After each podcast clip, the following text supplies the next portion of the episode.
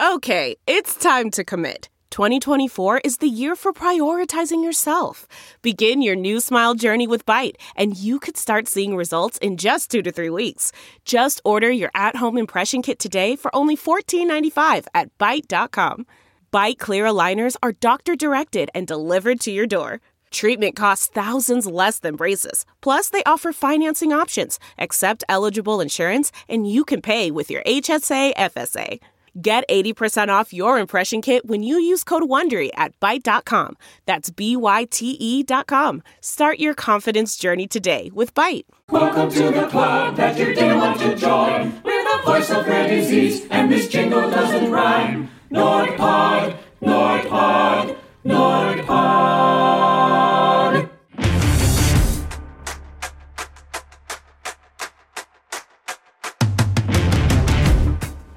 From Offscript Media, this is Matthew Zachary, and welcome to episode 4 of NordPod, the voice of rare disease.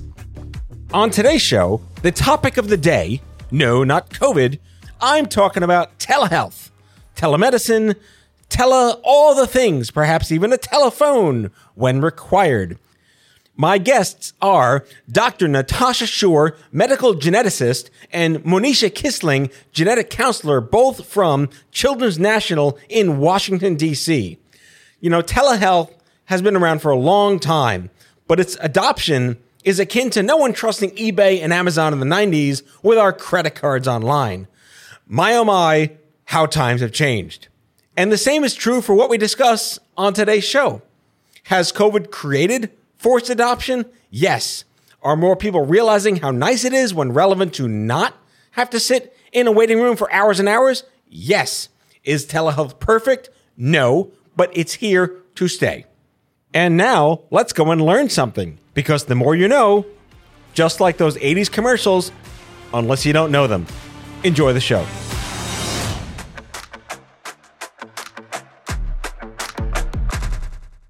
Here at NordPod, we want to talk more about telehealth because that is the buzzword of the day and society's been kind of forced into it. And yet it has been a thing for a very long time. Uh, joining us from Children's National, as we said at the top of the show, Natasha Shur, Monisha Kisling, welcome. Uh, you were referred to to me as pioneers at Children's National. I don't discount the fact that you are pioneers in that sense, but help me understand what got you into medicine and in the analog days of corded phones, what was it like for you just to navigate the analog? So I got into genetics. Um, you know, I was thinking about medical school, was kind of on that trajectory, and then realized that, you know, there's sort of a shorter career path out there where I can get the medicine plus the psychosocial aspect um, through genetic counseling. So that's kind of how I got into it. Um, and I've been working at Children's for eight years now um, and have been involved with telehealth for the past two years with Dr. Shur. Um, so I- am really happy with uh, our program and the way that we've kind of, I guess, pioneered, in your words, uh, telehealth uh, through genetics and through children's. So, as a genetic counselor, what does it make sense to, to think that that video and the the the lack of necessity for in person can build more efficiencies in how you communicate with your patient load? Definitely. I think that, you know, with genetic counseling, we don't have to examine the patients physically in any way. It's a fully, you know, having a conversation with the patient and that can be done on the screen really effectively, especially when we're talking with families. Uh, you know, if they have children around, they can have their children in another room. They can kind of talk more quietly and also in a setting that's just more uh, comfortable for them, more peaceful. Um, and I find that patients t- kind of tend to open up a little bit more through telemedicine. Um, and it's just it's just a more calm interaction than sometimes what we get in our clinic when there's doctors, nurses, patients, kids everywhere, and there's the stress of coming to the clinic with a waiting room and checking in and co-pays, like all these fun things. So, you know, I think with genetic counseling, especially, uh, is really um, kind of very calm and easily achievable with telemedicine. Yeah, and, and uh, Dr. Shur, you're a medical geneticist, so you're probably yes. on the hybrid side of in person and virtual. What's your experience been like adopting the the internet in your practice? It's been so wonderful to have more choices. I think it offers a lot more flexibility and also more efficiency. So for example, if we see a patient and that patient is going to need a cardiology appointment, why not couple our physical exam with their cardiology appointment instead of doing things kind of piecemeal? So it's a way to strategize and create a plan. And what has been the receptivity of the patient community? Because you, you were doing this long before COVID hit. Has this yes. been something that accelerated the need to scale this? Absolutely. So what happened is that we started the program about two years before COVID. And um, when we did the visits together, we would ask families for feedback and they really liked it once they tried it. They were a little resistant to trying it sometimes, but once we, Monish and I did the visit with them and they felt comfortable, they would give us really good feedback, which gave us confidence. So then when COVID happened, we were able to successfully convert our entire division to kind of a telehealth first model where we would do the visit first over telehealth and then decide who needed to be seen in person. And we've been very excited about the feedback that most families have given. Obviously, it's not perfect for everybody, but the patients have been driving this forward now more than ever. Do you find that to be an interesting, I would say turn of the tide, but how patients as consumers are now realizing that there is almost a demand for supply that didn't really exist in the past? Yes. Monisha can speak to this as well, but we both feel that that reluctance to try it um, was one of the barriers, but now people are much more open to trying it and they see how much easier and more convenient it is and how they are getting a wonderful experience with it. Yeah. And what I found is that kind of at the beginning of this pandemic, we were uh, getting a lot of patients who didn't know how to join, having technical issues. You, you know, the, the show rate for the for the appointments wasn't awesome. And then now I, I, would say we have a way better show rate than we do for in person.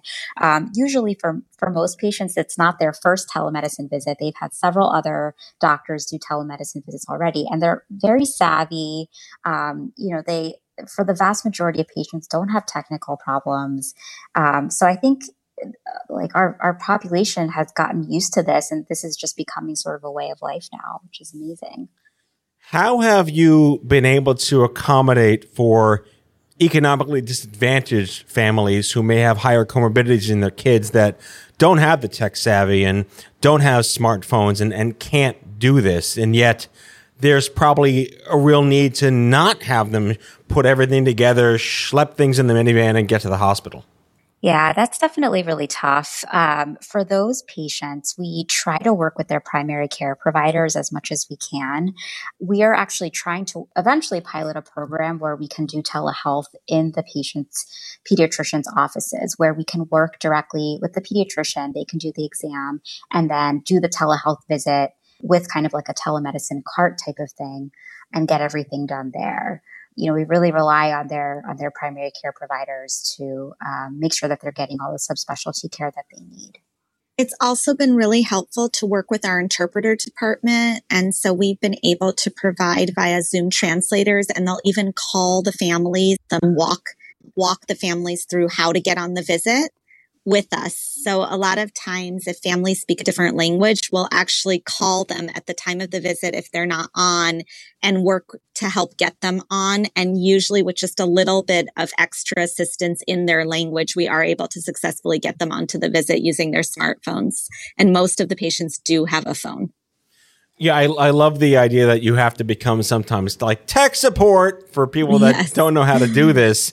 But I did want to ask you um, can you give me I, a question for both of you uh, some really incredible success stories of where telehealth has demonstrated that there really is such a, there's no longer an actual need for in person?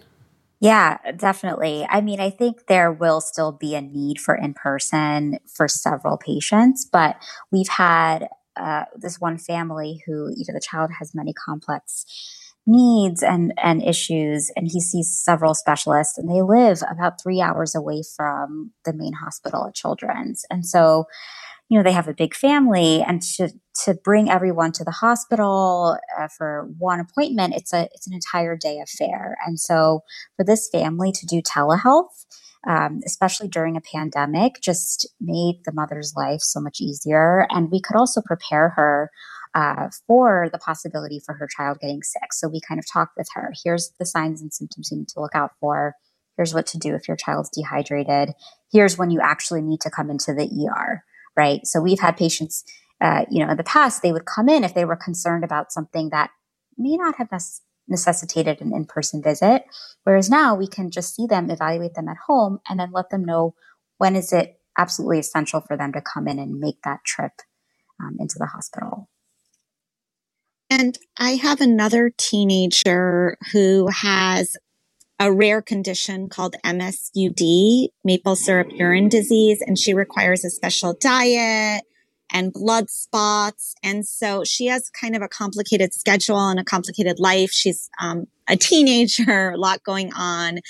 And so we had trouble getting her to send her blood spots or come in. So actually, we ended up doing a Zoom visit with her at nine o'clock at night, and the nutritionist um, had her do the blood spot during the visit. And we received a blood spot. And before this, we never have. So having more flexibility for patients and providers. I've seen her many more times um, during the pandemic than I had before because she had access issues and she's doing much better, decreased amounts of hospitalizations. Um, unfortunately, she did have COVID, but she recovered quite well and we're working on a lot of social and other issues and really supporting her much more often with these regular visits that we just could not get her to come in for previously. So I feel like we've made a lot of progress with her health in many areas and gotten her to be more adherent with sending the blood spots and things like that. And that's just one example. But Monish and I feel like it's so rewarding and these types of stories are happening every day. Um, there's not a day where we do a clinic together and families don't say something really profound and thank us and feel that we've had an impact. So it's been really nice to hear that every single time we do the clinic together. Back with our guests after the break. Man, that sunset is gorgeous. Grill, patio, sunset. Hard to get better than that. Unless you're browsing Carvana's inventory while you soak it all in. Oh, burger time. So sit back, get comfortable. Carvana's got thousands of cars under $20,000 just waiting for you. I could stay here forever. Carvana, where car buying meets comfort, meets convenience. Download the app or visit Carvana.com today. Delve into the shadows of the mind with Sleeping Dogs, a gripping murder mystery starring Academy Award winner Russell Crowe. Now available on digital. Crowe portrays an ex homicide detective unraveling a brutal murder he can't recall. Uncovering secrets from his past, he learns a chilling truth. It's best to let sleeping dogs lie. Visit sleepingdogsmovie.com slash Wondery to watch Sleeping Dogs, now on digital. That's sleepingdogsmovie.com slash Wondery.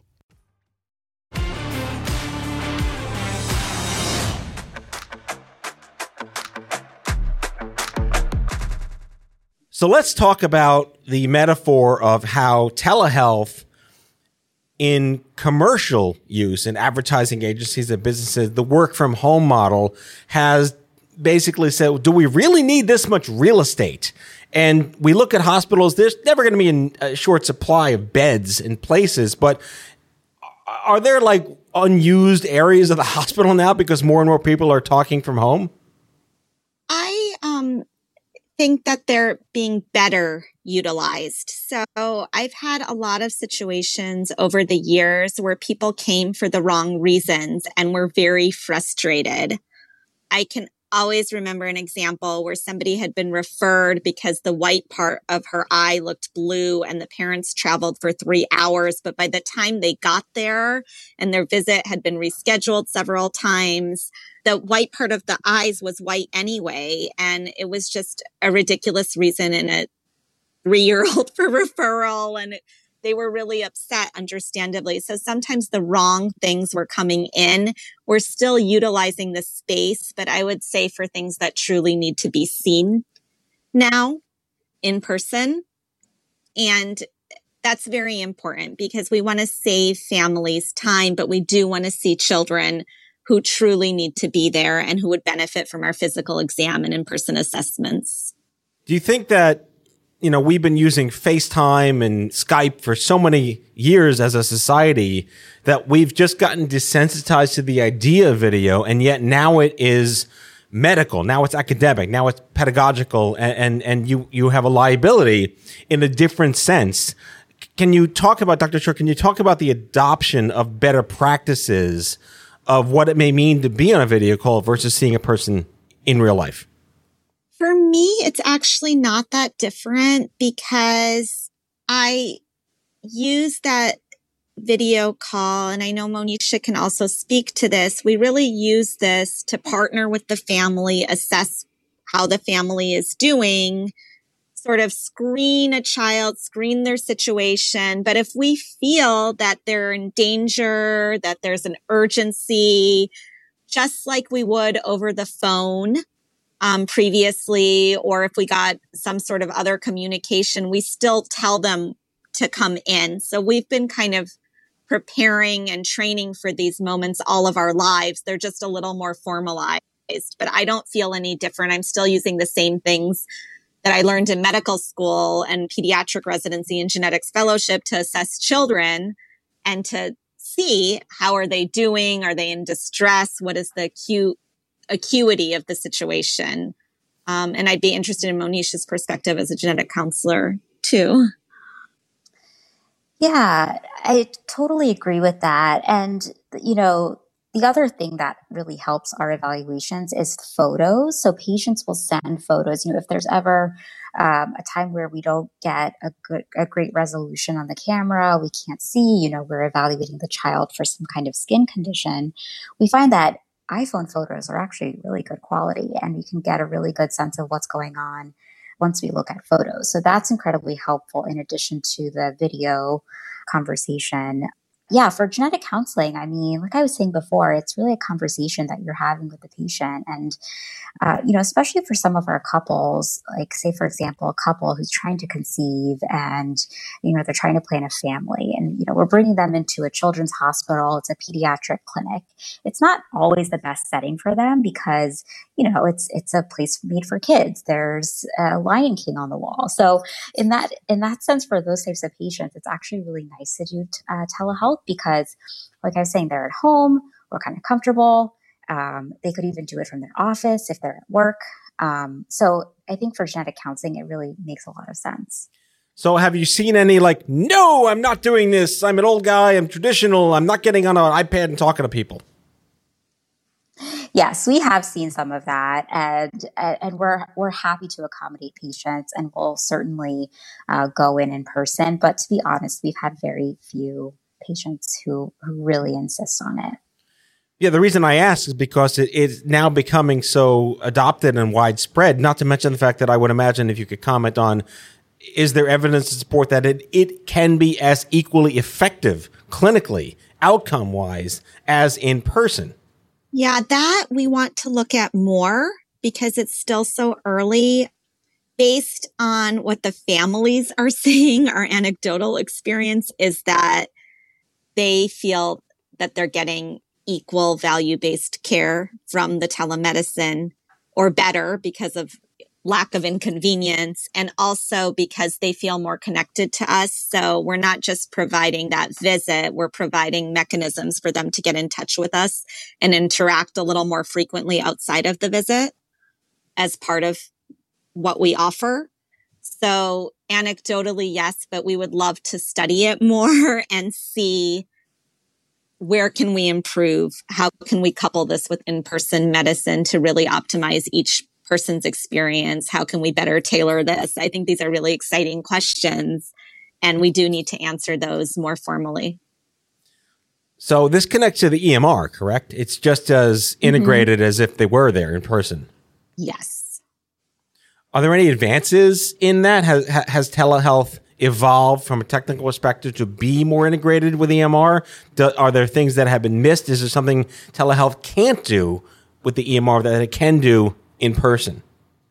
So we're really excited because there are these new mobile carts that are going to have um, stethoscopes, otoscopes, ophthalmoscopes that we haven't yet tried because right now um, not everybody, but a lot of us are using mainly just the video camera and assessing the child's face, um, hands, feet, skin, features, kind of how they're acting.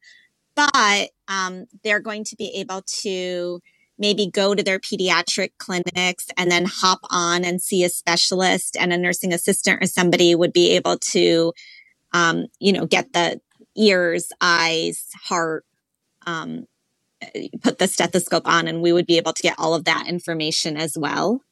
Um, so that's kind of the next step of what we're looking at. So instead of having to, you know, go to the pediatrician and then go to five specialty appointments, they might be able to record all that information for all their specialists to see. I just envision those sci-fi movies where you go in the cryopods for 30 years and somehow you're still alive later. Yes, I let's get yes. that adopted. Ridley Scott, yes. where are you? Let's make this happen. Yeah, exactly. yeah. Uh, so just wrapping up, like you're you're you have clearly very articulately mapped out the value of this and the growth that it's had. Um, any final comments on, uh, you know, Children's National? You guys have been ahead of the curve. I've done a lot of work with you guys advocacy wise on the on the oncology side for years. Uh, you have an interesting pulse on the way that society is accepting and adopting this. And you're in DC, which is like a mega hub of tons of people that yes. always have a desire to be a little more progressive and, and easily adaptable, per se. Mm-hmm. It, it sounds all rosy and peachy, but do you have any reservations or where do you see any potential friction over the next couple of years? I think that, yeah, like you were saying, the fact that we're in DC and we have such a diverse patient population, a wide range of patients with different socioeconomic status. Uh, that that also, you know, helps us get, like you said, a pulse of how people respond to this, um, and how this would work in other cities, in rural populations, in urban dense populations. My concern is for sure kind of creating a divide uh, between patients who have access to technology, have high speed internet, um, and those who don't have it. It's a little bit tougher for them. So, those are barriers that we're continuously aware of and, and trying to address and working with community providers to make sure that everyone has access to care. Dr. Shur, final thoughts? I agree completely with Monisha. Um, Children's National, our goal is to really help kids to remain nonprofit, um, to act in their best interests. And we just want to make sure that we continue to do this in the spirit of helping kids and families get the best care. Um, we're going to be competing with a lot of direct to consumer marketing and other platforms, but we really want to keep this as a means to improving the quality of care for every child and not have it get too commercialized, if that makes sense. It does. It absolutely does. Telehealth, here to stay. Get used to it, kids. Dr. Natasha Shur, medical geneticist, Monisha Kisling, genetic counselor at Children's National. Thank you so much coming on NordPod and sharing your wisdom. You know, they said you're pioneers. I agree, you're pioneers. You take care of yourselves and stay safe. Thank, Thank you, you, so, so much. much.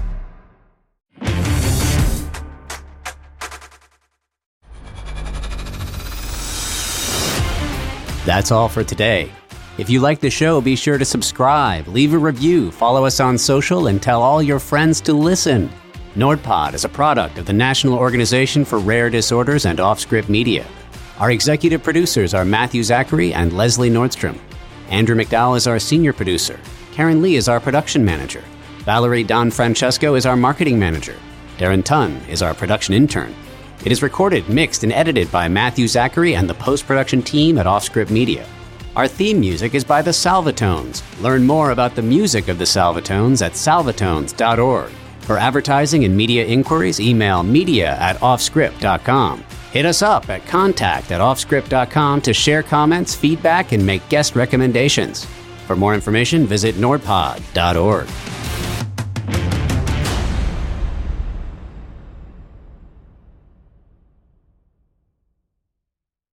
Save on Cox Internet when you add Cox Mobile and get fiber powered internet at home and unbeatable 5G reliability on the go. So whether you're playing a game at home, yes, cool, or attending one live, you can do more without spending more. Learn how to save at cox.com slash internet. Cox Internet is connected to the premises via coaxial cable. Cox Mobile runs on the network with unbeatable 5G reliability as measured by Ookla LLC in the U.S. to H2023. Results may vary, not an endorsement. Other restrictions apply.